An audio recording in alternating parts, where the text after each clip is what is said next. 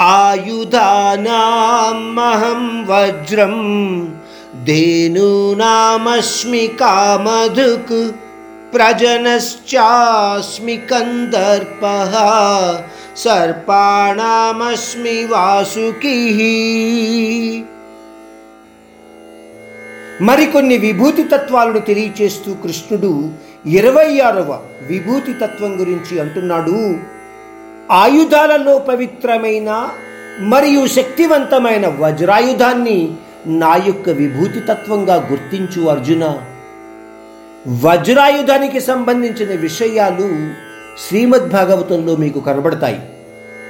ఋషి దధీచి అంటే దధీచి అని పేరు గల ఒక ఋషి త్యాగానికి మారు పేరుగా చెప్పబడతాడట.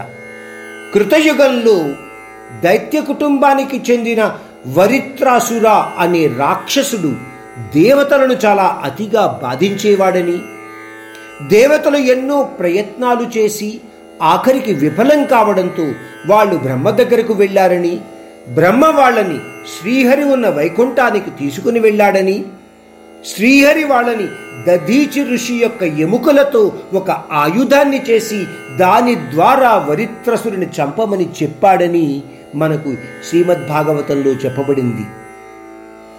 దధీచి ముని యొక్క తపోశక్తి మరియు నారాయణ జపశక్తి కారణంగా అతని ఎముకలు చాలా గట్టిగా ఉండేవట.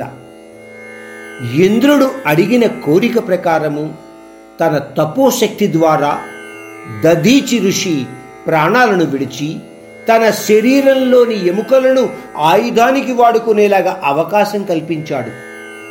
ఆ విధంగా తయారు చేయబడ్డ ఆయుధం ద్వారా విరిత్రాసురుని చంపడం జరిగింది. ఆ ఆయుధము వజ్రాయుధంగా పేరు పొందింది. అందువలన పరమాత్ముడు అంటున్నాడు వజ్రాయుధము నా యొక్క విభూతి తత్వంగా గుర్తించు.